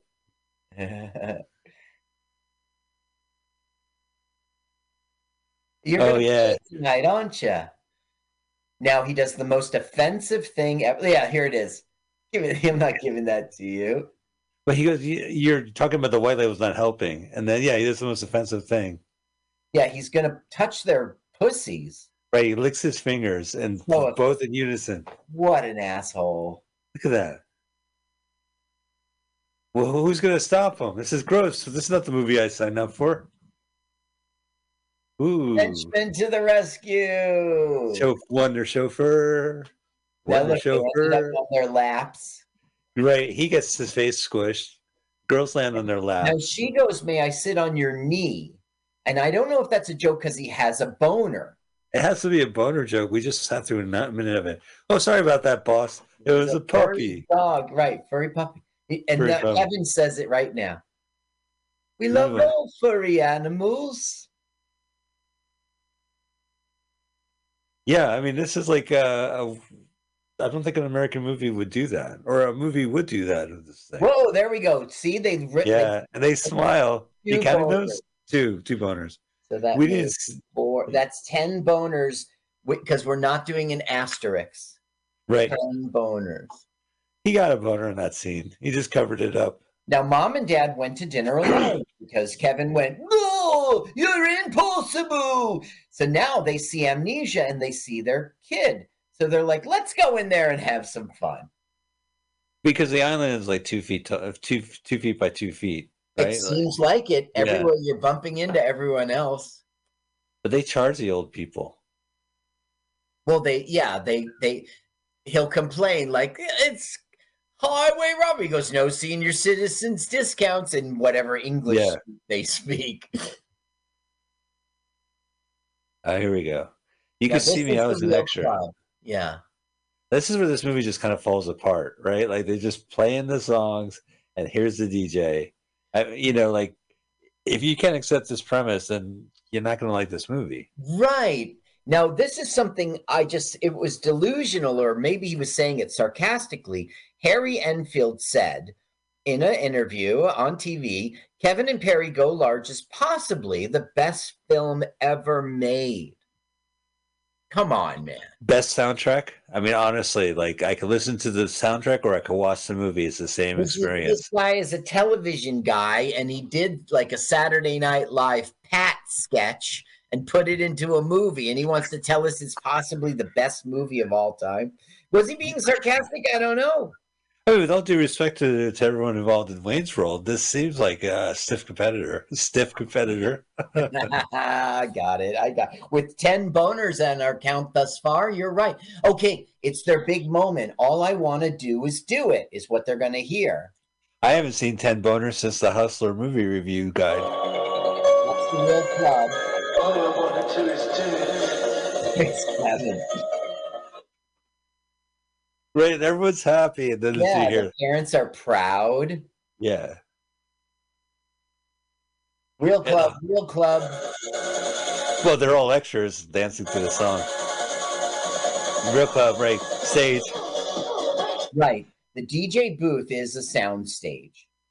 Well, because you can he, he gets angry, the, uh, eyeball Paul, because he Yeah. sees that his song is kicking it. But now he's playing the fucking. You can hear that in the back. Right. What he's trying to do is embarrass the kids for his own personal amusement. Not only did he press the white label, but he was able to edit the video and get it onto his his sound system. Very believable. And they get turned on by this ultimately. The yeah, parents. you're right. In the end, it's like, well, it's it's after Eyeball Paul gets his, Right. and and now they're with it. Yeah. So Oh, now here's they're Oh, they're saying their biggest teenage confessions. right, The girls are listening. and they're on the edge of their seats if the girls are going to hate them. But then what's what's Candy say? She said my name. I'm famous. Right. Woo. We love Right. you. And then Eyeball Paul realizes it's not working out. It's Right. not He's not getting embarrassed at all. It's The crowd loves this. it's as if they planned the sex mix. Uh, turn it Oh, off. Enough of that. that. And everyone's like, "Whoa, fuck, thumbs down." He goes, I'm go- "Thank you." It's like getting exposed. Um, Yeah, he's now he's just being nasty. there was that Andy Griffith movie in which he got exposed on the Face, air. fa- face in the crowd. This is his face in the crowd moment. All right, here we go. Here's Chris Yeah, Farley to the rescue. Henchman's the hero. He didn't Yeah, and he what a great scene! You can see him falling into the crowd. Play the music, or I don't know what they're. You see this movie four times. What are they chanting? I don't know. I know it's in. Go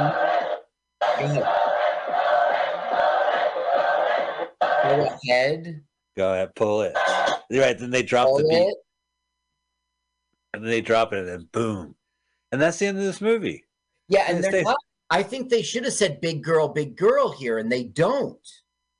Well, they wanted the music back because he got so angry that this song was actually a hit. Like, it, But I'm he- saying their big hit really at home was "All I Want to Do Is Do It." Now here is hand to boob touching, like serious hand to boob touching. Well, I think they did. I mean, they must have been. That's part of the joke. They're fourteen-year-old kids. yeah, hmm and they're adults too. They're not actually fourteen year hand to butt touching on Hand to oh, butt, hand yeah. to boob touching. See, I think the parents enjoyed it. Well, they're embarrassed. Look at them. Yeah, they still did it. They still do it. They're. Do not it. having sex right now. oh, I thought they just like fucked off the idea of like that rush. No, you maybe you're right. You mean like they were okay? So now they've both lost their virginity. We learn. Yeah, it's a beach of shagging. at Ibiza, so it's uh And Candace admits she was a virgin too, but it's all done well, you know. I have to say, like my favorite line is when they do break up, and he goes, "You're not my mate, and you're not my fellow DJ." Right. Right now, he's like, "Was that you shagging on the thing?" He's bragging. He's like, "Yeah." He goes, "Who's the bird?" Me, mom. oh, I look like this. Are they doing it right now? I don't Yeah. think so. You mean like, is he penetrating her? Like, yeah, Maybe, but they could. They're in a sexual position. I think yes. they're both attempting to oh, have sex. But look, the whole beat. The whole beach. It's like that's what you do at Ibiza. You go out to the beach, you have sex. But they're sort of just dry humping, right? Nobody's. Well, maybe they had clothes on. it- BBC has high professional standards and oh, make Oh, sure that in, they're pants are down. Now look, a beach full of with Humpers. BBC high standards. This is a movie, not a TV. yeah, it's a little pixelated for me. Damn you, YouTube. Hey, I hope we don't get this movie pulled from YouTube, Carl. I, I, love know this you movie. hope that it's a big. yeah, It's a The concern.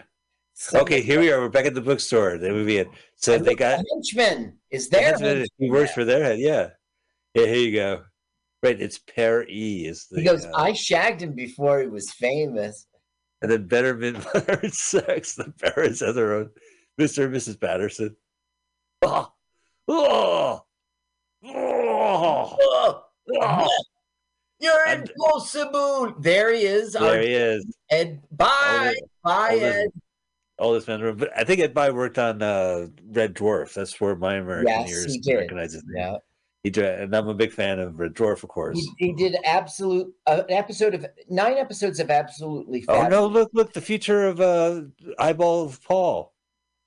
His eyeball fell into the Oh, drink right, during this super sad DJ. I never got that before. Now we see the BJ. Right. which is historically accurate. Oh yeah, he's saying, "You know, my fellow DJ." it's outtake, right? He, he Yeah. Mr. Madison, can I have you for a, can I have a ham jam sandwich? I thought it was ham sandwiches all the time. Right. So now the music just keeps going. But it's also that that like kind of crazy mashup they do with the theme.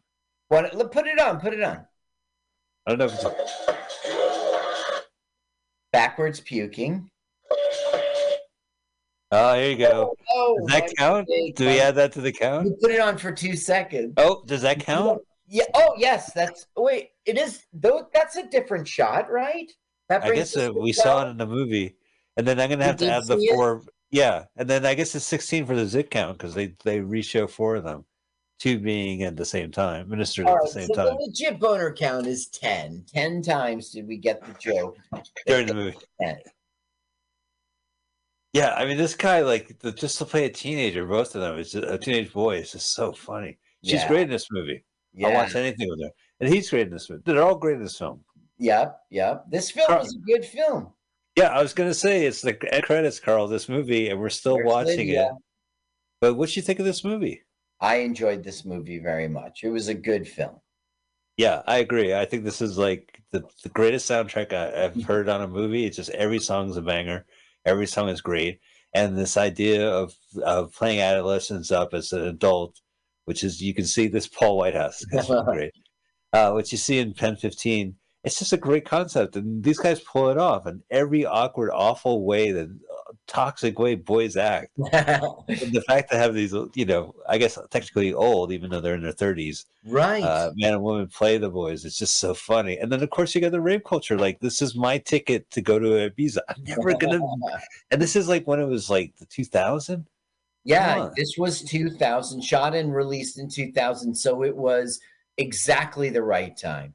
So I would have to go during Goldie Oldie night, right? Where they're like, "We're playing the hits for 2000." Late 90s, rave was born, but it did not die like until 2004. Well, different things. There you go, man. And suitcase, Shugs. Shugs. Yeah. Good old Shugs. Wow, they're still dancing. Well, Carl, uh, let's while the, while this music plays, and I do recommend just going to YouTube and finding the soundtrack and listening to that, uh, and just just some amazing stuff. Maybe here, let me take a listen. See, it was like kind of a, a different tune. Uh, Yip I think Yap. it, yeah, it went yap yap. All right, well, Carl, next week's movie, I haven't even told you this. I'm really excited about it. I know nothing of it other than it is called the Christian Licorice Store. Sorry, I had a burp in between the title. For the for three words, I was all excited. I thought we were going to say the Christian. the Christian Licorice Store. And by licorice store, I don't mean licorice pizza, the record store in the San Bernardino Valley during the 1970s. I'm talking about a Maud Adams, Beau Bridges, uh, Bow Bridges? Beau Bridges. What? Yeah. What did I say? What I said Boo? Bridges. Bo, Beau Bridges. You're right. Beau Bridges, Maud Adams star. Uh, he is a celebrity athlete who's now in Los Angeles, questioning why am I in LA, man? And it's like from the early '70s. So we could keep the rave going, or we can go to the trailer for this film, The Christian Licorice Store. 1971, I believe. Wow, this is such a great movie. Yeah, it really was. Yeah. Like I want to play the soundtrack. The Christian Licorice Store. Is there a trailer, Carl? I'm looking. I'm still playing the credits in case You're right. It's 1971. Uh, there is no. There's no. It's an hour 22. Here's a minute 30. It's Tim Buckley. He looks like he's playing a guitar. oh, well, so it's a song. Well, it's an interesting cast, and it is a. Uh, I don't know. It seems like a, an, a curio from a time period long ago. Now, as we leave the rave scene from the 2000, as we leave, here we go. Big Girl, Huh. Performed by the Precocious Brass featuring Kevin and Perry. Big Girl, the Yamada mix. Uh, I'm in a mood for love. Sweet Harry, performed by I Nightmare. Nightmare on Wax. Uh, Sunburst. Big Girl, the Shaft remix. Straight to Hell by The Clash. It's a great song. It's a little on the nose. There you go. Fatboy Slim. Sure, but a great song. Lang, Follow Me. God, that song's great. Tosca, the King of Snake, King of Snake, King of Snake, King of That's Snake. right. I remember that. And it was Fatboy Slim remix Underworld. Uh, wow. Paul Oakenfold and Andy Gray. Oh yeah, Tracks. That's their song. Wonderwall is credited. They didn't, Well, 'cause we they sang hear it. I uh, released the bats. Look of Love. And it wasn't, it was written by Burt Bacharach, you can see there, but it wasn't sung by Dusty Springfield. That's the good one. Oh right. Well, they just needed a couple minutes of it and to get Right. it out. You know. It probably cost them less money. I don't know if it's on the soundtrack either. I know all these songs are on it. Elixir. Virgin, Virgin. You right, Virgin. Go to Virgin Megastore and buy it. Fly over to Virgin Megasun. We want to thank Virgin Sun Limited, Virgin Megastore Limited, and then with the thanks of two spaced out people we met at Ibiza. Ibiza, Ibiza. Don't, Don't cry for cry me. for me. Ibiza. Ibiza. What do you like on your Ibiza? I get um anchovies, which a lot of people do not like. Yeah, not a lot of people like anchovies on their Ibiza. I'm Well- in the mood for them right now. Well, ladies and gentlemen, that has been our show. We hope you enjoyed Kevin and Perry Go Large as much as we did. We hope you enjoy it again on YouTube, and we hope it stays on YouTube.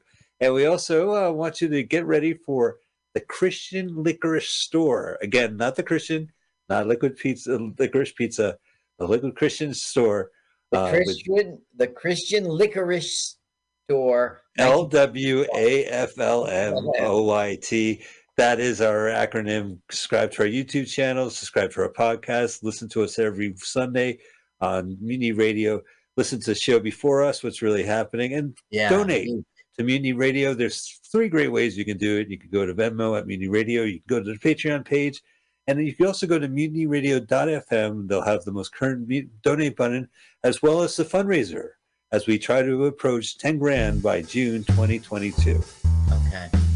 So go get your details on our website, and we'll see you guys next week. Let's watch a full length movie on YouTube with Mike Spiegelman. Let's watch a full length movie on YouTube with Mike Spiegelman.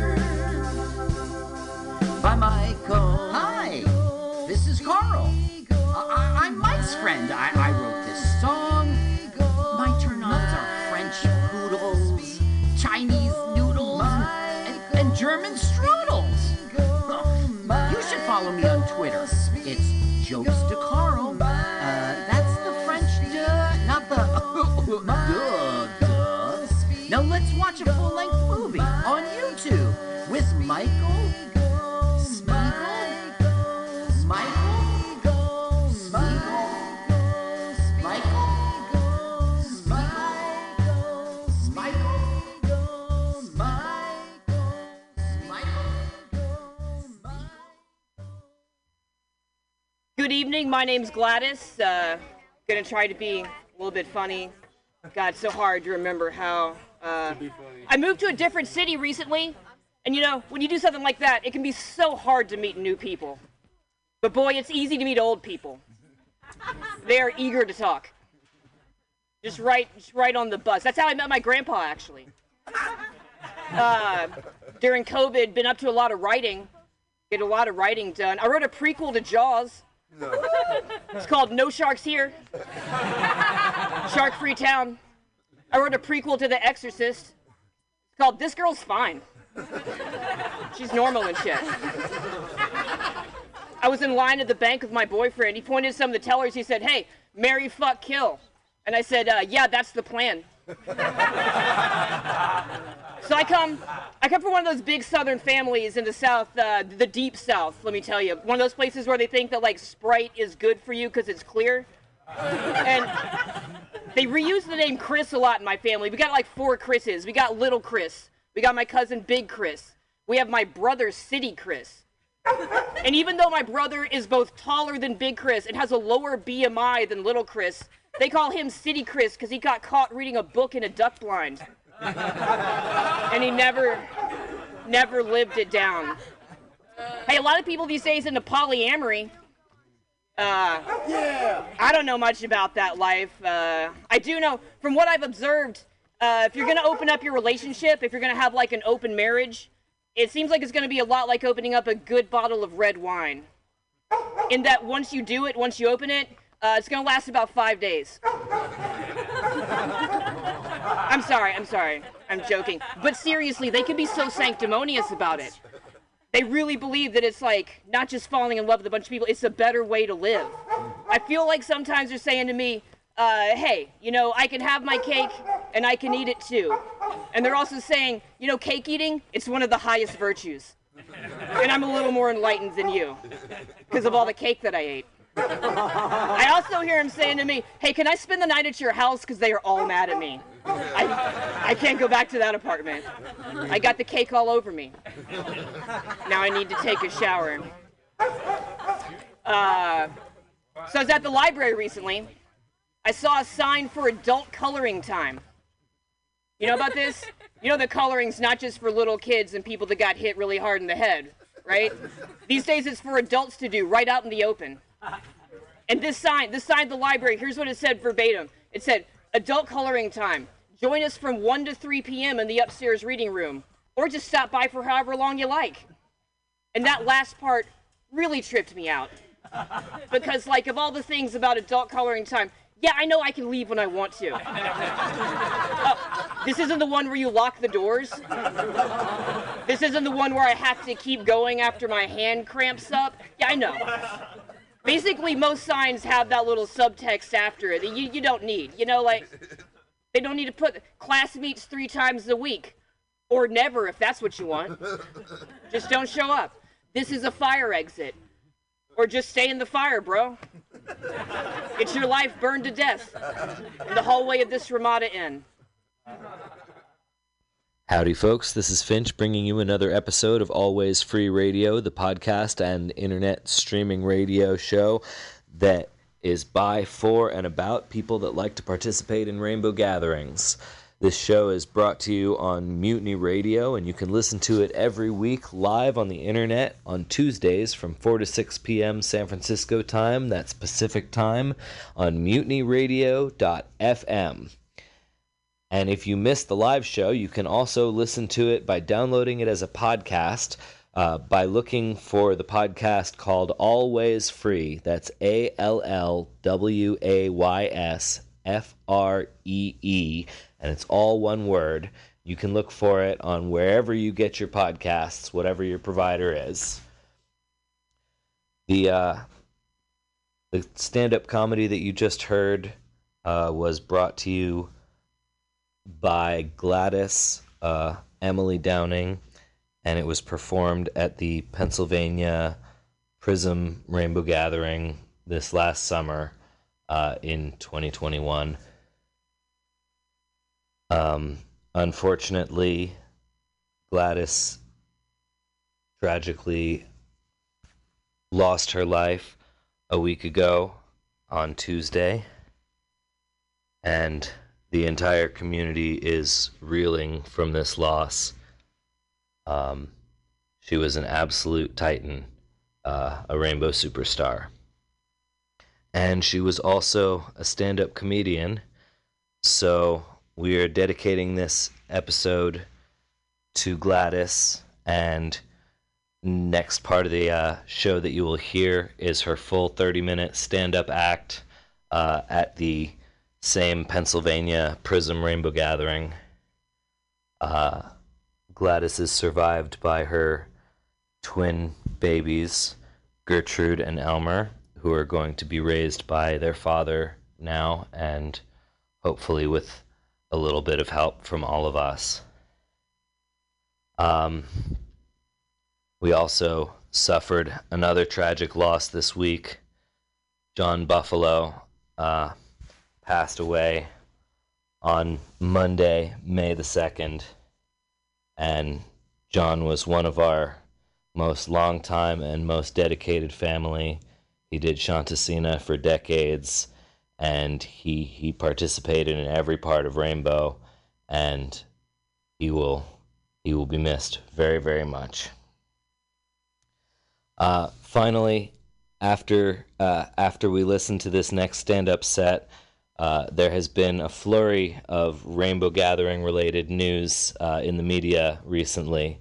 Colorado has figured out that the 50th anniversary Rainbow Gathering will be coming their way, and the newspapers are all trying to guess where it'll be, how many people are coming, what the impact will be, and all of us are watching and trying to see how many times the headline will say that we are descending on some mountain town or another. Uh, so enjoy the current event and news download. But first, we hope you will enjoy a few laughs with our favorite rainbow stand up comedian. We love you, Gladys. This episode's for you.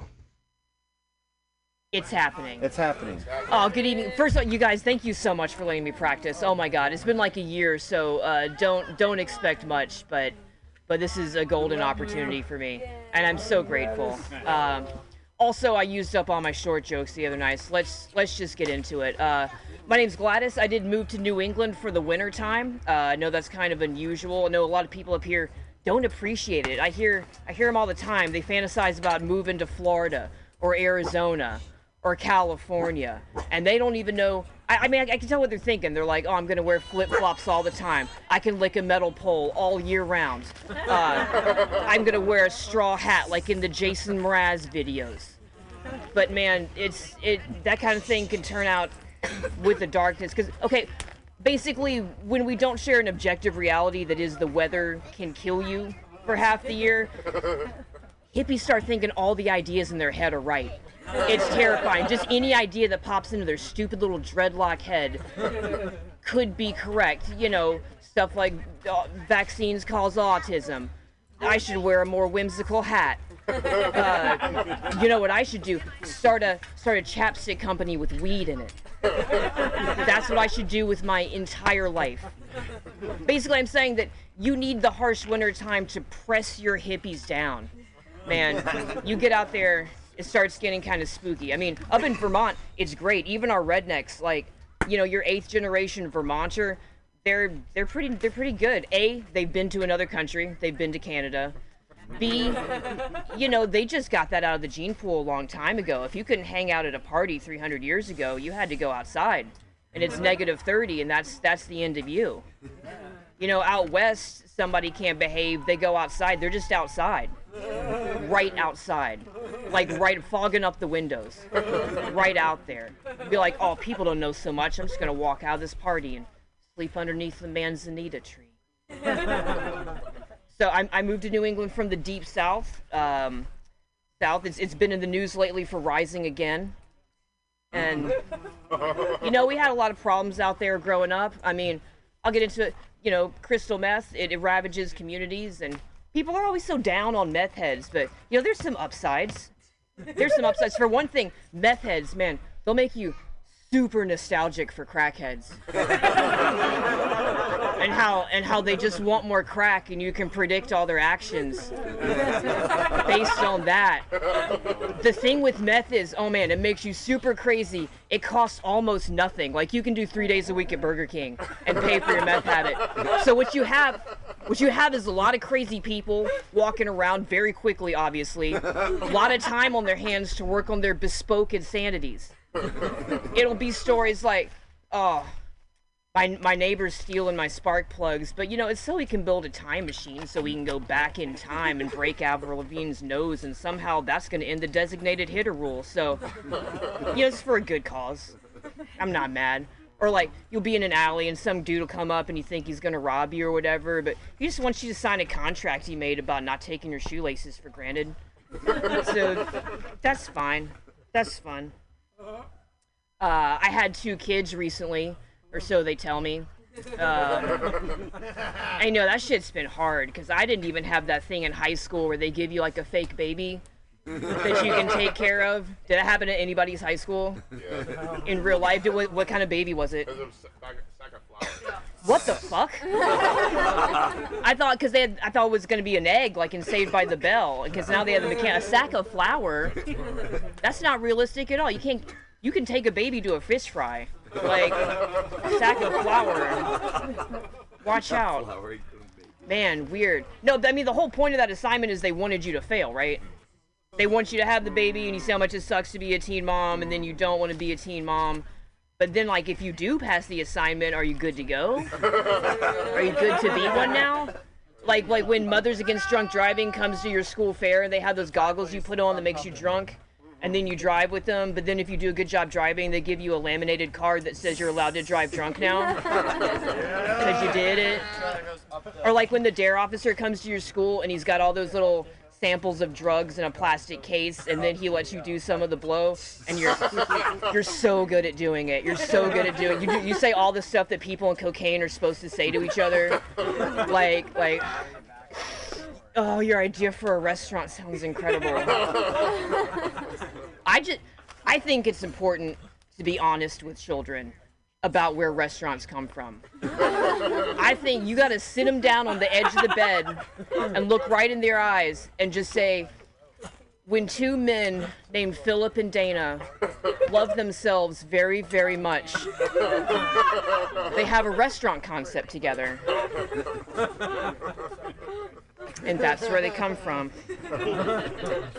Ah. people these days, a lot of people these days, they want comedians to be like more than comedians. They want to be like, you know, preachers or motivational speakers. They want them to, ask, you know, ask the important questions in life. So I'll, I'll try. Can anybody name all the members of Limp Bizkit? Any of them? You guys, you guys know at least one, right? Right. It would be Fred. It would be Fred Durst. And then some people, I guess some people also know about the spooky, bass, uh, the, the spooky bass player. I'm not familiar with him. Wes something. Uh, did you know that wasn't a puppet? That was a real dude, just wearing contacts. But yeah, Fred Durst is the only one anybody ever knew, and that would be really good to be Fred Durst in the '90s because it's like you know you're getting the good restaurant tables, you're getting all the barred out groupies. Um, you would want to be him, not the drummer, because it's like nobody knows who the drummer is. But then if you go fast forward to today, you'd way rather be the drummer because you're getting those residual checks, but nobody knows you're in Limp Bizkit. nobody but you.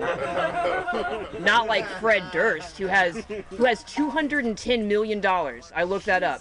He's a rich man, but he can't enjoy it because uh, he's trapped inside the body of Fred Durst. like even if you rent out the entire go kart pavilion, like there's still, you know, the two employees are still laughing because it's Fred Durst there. That's hilarious. He's, I'm, I'm just saying he lives in a prison made out of Fred Durst. and so you can't even enjoy the riches. Man, wasn't it crazy how Linkin Park made all those songs about dudes having emotions, but they had to use super tough action verbs so they'd accept it? Like dudes are always, and people in the songs are like they're crawling and falling and ripping and tearing. It's like we get it. You're feeling stuff. You're feeling stuff. Okay. Uh, is it's I feel it's pretty boring when white people talk about their heritage, right? When someone's trapped you in a conversation, they're telling you about how they're Scotch, German, Irish on their mom's side, and they're Dutch, Irish, Scotch on their dad's side, and so on and so forth. I don't know. I don't think people, Caucasians, should uh, get to have heritage like that. There's, there's usually, I mean, Irish is definitely going to be in there. The Irish are super proud of being Irish, all the time.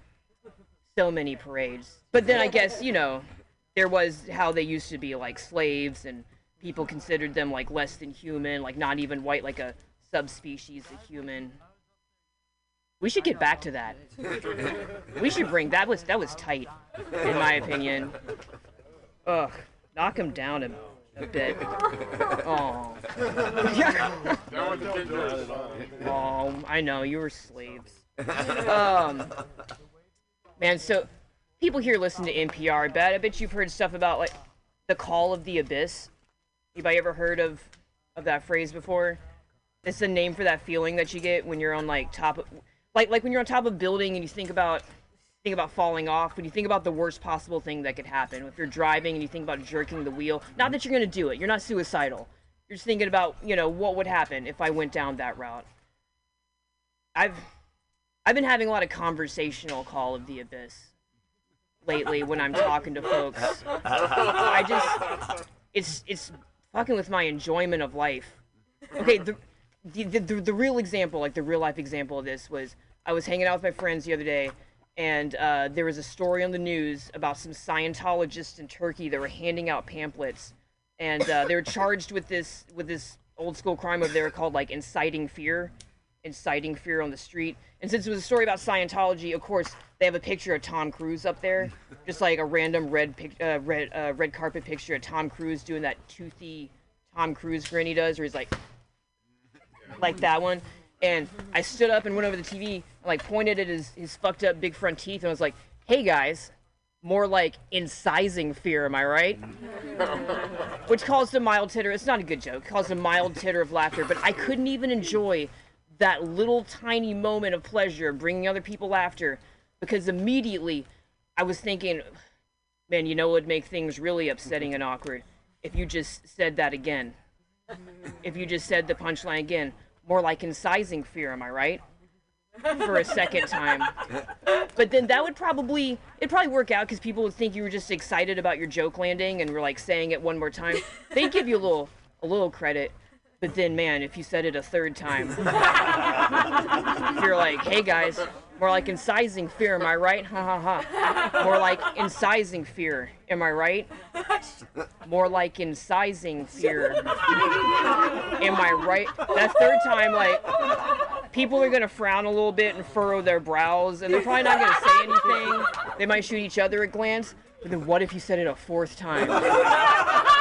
What if you said it four times? Oh fuck. Now this is like the worst part of everyone's day.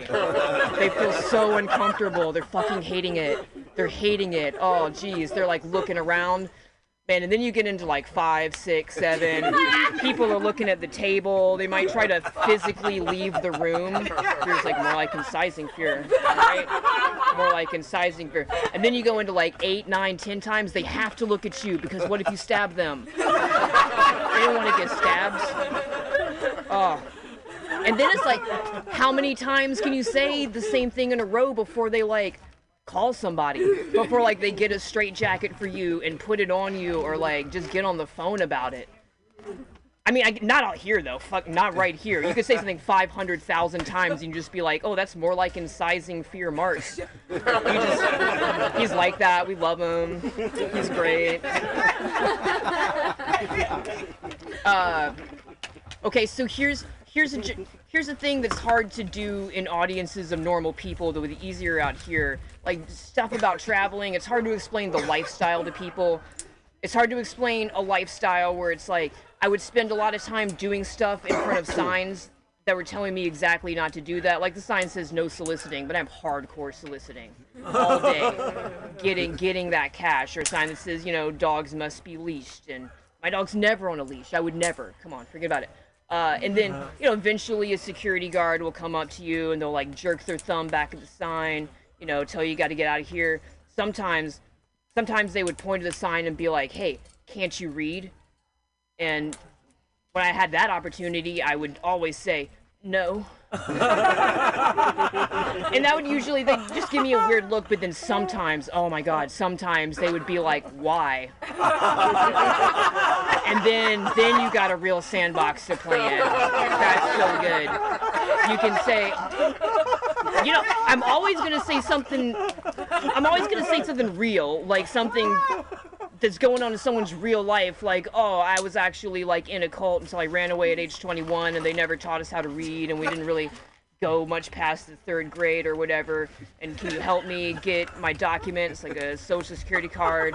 Or like ask them you know, or like some frozen airplane waste. It fell out and it hit me on the head. And ever since then, I can't read. And and the hope is that he like goes home to his family that night and he tells them of this fantastical tale of this of this person that he met and their story. And then they all think about people whose lives are different from theirs and might not have the same opportunities. And they they you know have a better understanding, more empathy. Or there's also the possibility that he says to me, "Hey, my sister's the only person who's been hit by frozen airplane poop in this hemisphere since 1974," and then now I learned something. I'm the one that learned the lesson, and I'd like that too. Man, being out, being out there sometimes, you know, you, you're you're out there for years and stuff. Sometimes the compass gets a little spun. You you start wondering if you're doing the right thing. I would. I mean, I was having a great time out there, but just driving all over America, I'd wonder myself, is it right to be doing this? Should I be out here doing all these drugs, having depraved sex with strangers? Um, is it the best use of my talents and time, limited though they may be?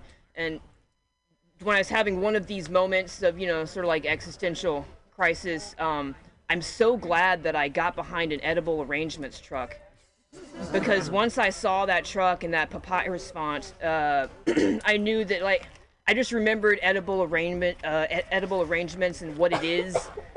that there's like a whole building where where people have to show up to so they can cut up pineapples and put wooden dowels in them, and that they're using fossil fuels to like haul it all over America to like I guess people that work at the bank. I don't know who orders edible arrangements, but like it's an entire company that people work for and you know kind of harming the environment with their activities and it's I'm fine, you know? If that's going on, I'm good. I'm good to go. I'm not I'm not the person that stuck a wooden dowel in a cookie and uh, took that to the bank to get a loan about it. Everything I do is fine. So, you guys, speaking of not being able to read, you guys have you've, you've, you've probably heard of dyslexia before, right? So they they told me when I was little I had an opposite condition called hyperlexia. And I don't know how true that is, but I could definitely read before I could talk or before I was like you know like 3 and and uh, can still read pretty fast. And uh, growing up, you'd, you'd think that would be a you know a boon that would get you ahead in life, but also it didn't really come with like a expanded you know maturity or consciousness or intellectual ability. I could just read the words really fast. My parents wouldn't take me to the library; they would just take me to like the grocery store where they would buy me every Stephen King book uh, in print. And man, when, when I was six, I read Cujo because it had a doggy on the cover. and you guys, in the book Cujo, a guy breaks into his girlfriend's apartment, smashes every single thing that she owns, ejaculates on her bedspread, and then leaves. And at the time, that was distressing to me because, you know, I mean, first of all, I didn't want all my unicorn figurines smashed, but also the semen part that was that was hard for me to deal with because like I knew Salem's Lot wasn't real and that like uh, you know Pet Sematary was a made up story, but I I was already pretty aware that semen was hella real, like as a concept and around me all the time, and and I just I just didn't know. Is that is that how adults treated each other? Is this what dating was gonna be like? is this what I have to get ready for? But it didn't even matter because, like, now, if I came home now and found a puddle of semen on my bedspread, yo, I'm not even washing that for like four days. I'm just kicking it to the bottom of the bed. Who cares? Who cares? Uh. So, man, child actors. Why are why are we still why are we still having them? Like, I'm not the best parent, but I know more than to ever let that happen to my kid. What a bizarre ass life. It's the only profession too that we allow kids to do if they want to. It's not like anyone's like, oh, our son, Mar- you know, Mur- Murphy just loves oil fracking, so so we did quit our jobs and moved to North Dakota, just to just to give him a push, see if it works out for him. As long as he's enjoying it though. No one, even if you're like, even if your first grader's a math whiz, no one's like, oh, you should pull him out of elementary school, and make him a CPA. That that'd be good for him. And honestly, oil fracking would probably be safer for kids as a profession because like acting's the only profession that requires you on a daily basis to put your kids in the car and drive them on purpose to a building that's full of like, you know, pedophiles and sycophants and like people that whiten their dog's teeth and just the absolute scum of the earth. People that that are probably gonna fuck up your kids mentally and probably just plain fuck them. And I've heard that's bad for their development. it's not good for them. Man, I can't even enjoy watching a movie that has a bunch of kids in it, like Stranger Things or something. I feel like I'm watching a snuff film of their childhood. I feel like I'm watching a movie, uh, you know, where the dog dies, but from back before it was illegal to kill animals on screen, which was 1939. You guys know that before 1939, those horses are not okay. They didn't make it. It wasn't. It wasn't good for them. Man. And then sometimes people will try to tell me, oh, some of the child actors turn out all right. What about Jodie Foster? Jodie Foster's okay. But you guys know, Jodie Foster's like best friends with Mel Gibson. So is she okay? is she okay? Uh, I got more, but I think I think I'm just gonna stop now. Why? No, more. Aw. Why? Okay. Um, what did I have? What did I have written on the sheet of paper? Poker stories is one of. Poker story and testosterone. testosterone. Testosterone starts off with talking about NPR and like um, I'm not sure that might be like a little specialized. I don't know. It's just I it's a little cute for me lately. You guys listen to NPR often? Sometimes. I don't know, like Steve Inskeep pretending not to know how to pronounce like rap, you know, words and rap lyrics on the bumper stuff, and like, oh man, Radiolab. fucking Radiolab. It's like if you're telling a story that takes place in England, you don't have to play Hail Britannia for me to like hold that idea in my head. It's fucking babyish. Um, but anyway, so I was listening to it one day because there's nothing else in the car. They were doing a story about testosterone, like people that had too much of it or too little of it, people that had like transitioned their gender or whatever, and what that was like. And um, they were going down a list of like, uh, of like fact uh, attributes of people that had like a lot of testosterone in their body. And I was hearing it, I was like, okay, yeah, maybe identify with some of that. It was stuff like square palms and like a deep voice, and uh, one of them literally, this is literally one of them, a wolfish grin. Mhm. Uh, another one of them was if you were in high school voted most likely to Sarah Connor, which I was. no, that wasn't really one. That wasn't really one. Uh, but the last one uh, they told you about, which is completely real, was that levels of testosterone rise when you are uh, both working out, like in the middle of a really hard workout, or watching violence, even recorded violence, like people fighting. And when I heard that, I knew it was time to take my workouts to the next level by watching videos of people beating the shit out of each other first. And you guys, it is it works so well. Oh my god, I would you go to go to any kind of fight porn site. It, you know, when you're like watching a video of a fight at 2 a.m. and you get embarrassingly hype about it, like you're Like UFC? yeah, sure, that too. But I mean, no, I want them to like mean it. I want someone to have snatched somebody's something and then now like an unholy fury is coming down. I watched them all. High school fight videos. Like I didn't get into the Appalachian preschool MMA backyard scene, but that exists. That exists and it's out there, and uh, I'm so grateful. But then it got me in trouble because uh, back when I was living my car, I would work out sometimes by sneaking into the fitness room of like a Ramada Inn or something. Uh, you would just like fish a Starbucks cup out of the garbage, have sweatpants on and a messy bun, and then now you know bust out a workout real quick before I go fly a sign. And I'm in I'm in the Ramada one time waiting for somebody with a card to come swipe it through so he can get into the little tiny room with the foggy mirrors and the like one NordicTrack.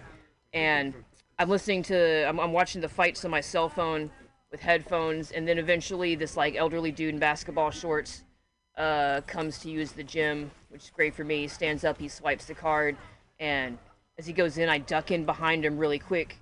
And as I do, the door slams shut and catches my headphones and pulls them out of the phone. And then now all of a sudden we're like in this tiny room together, and there's just the sounds of like, "Get him, Jeremy! Get him, Jeremy! fuck him up! Fuck him up!" And he was like looking at me, kind of confused. I was just like, this is what music sounds like now? this is what the kids listen to? Um, okay. I don't want to talk about the Myers Briggs Personality Index. I don't want to talk about pedophiles. Um, I invented some new dog breeds, I guess. You know, like I mean, it just sucks that we have all these dogs that, that are trained to do hyper specialized tasks. And we took all their dogs away. I mean, we took all their uh, jobs away in the span of like 50 years. I just don't think it's fair. They're like quivering with excitement to do the thing they were trained to do, and we don't let them do it. We got to start over. We got to start from scratch. Dogs for modern people to solve modern problems. You know, like a a dog, like a retriever, but they only retrieve cash and jewels and also they can break into people's houses. That's a dog that I could use. Um, you know, dogs that are good for selfies, really glossy, stand in front of you, reflect the light. Um, dogs that like secrete antibiotics from their eyes, but every day they change a little bit to keep up with today's fast-paced MRSA outbreaks. You know, like a, mid- a dog that if people call themselves their dog's mom, maybe you hit 40 and the dog's face will change to look like your face. so then you don't feel so bad about not completing the biological imperative. I don't know. Sometimes when I'm in public with my dog, she'll be asleep and she'll be twitching like dogs do when they dream and, you know, making little noises and shit. And people are always like, oh, she must be chasing rabbits. Or, you know, stuff that dogs do during the day. But sometimes the dog tries to hump me, so it's like, you gotta figure some of those dreams. Some of those dreams, you're not stopping them. Like, you're into it.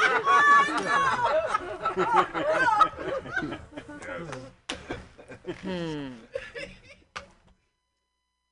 Of all the things that COVID took away from us in Burlington, Vermont, near where I live, the one thing I can't believe it didn't take away was the axe throwing bar. Somehow there's still a bar. It survived the pandemic where you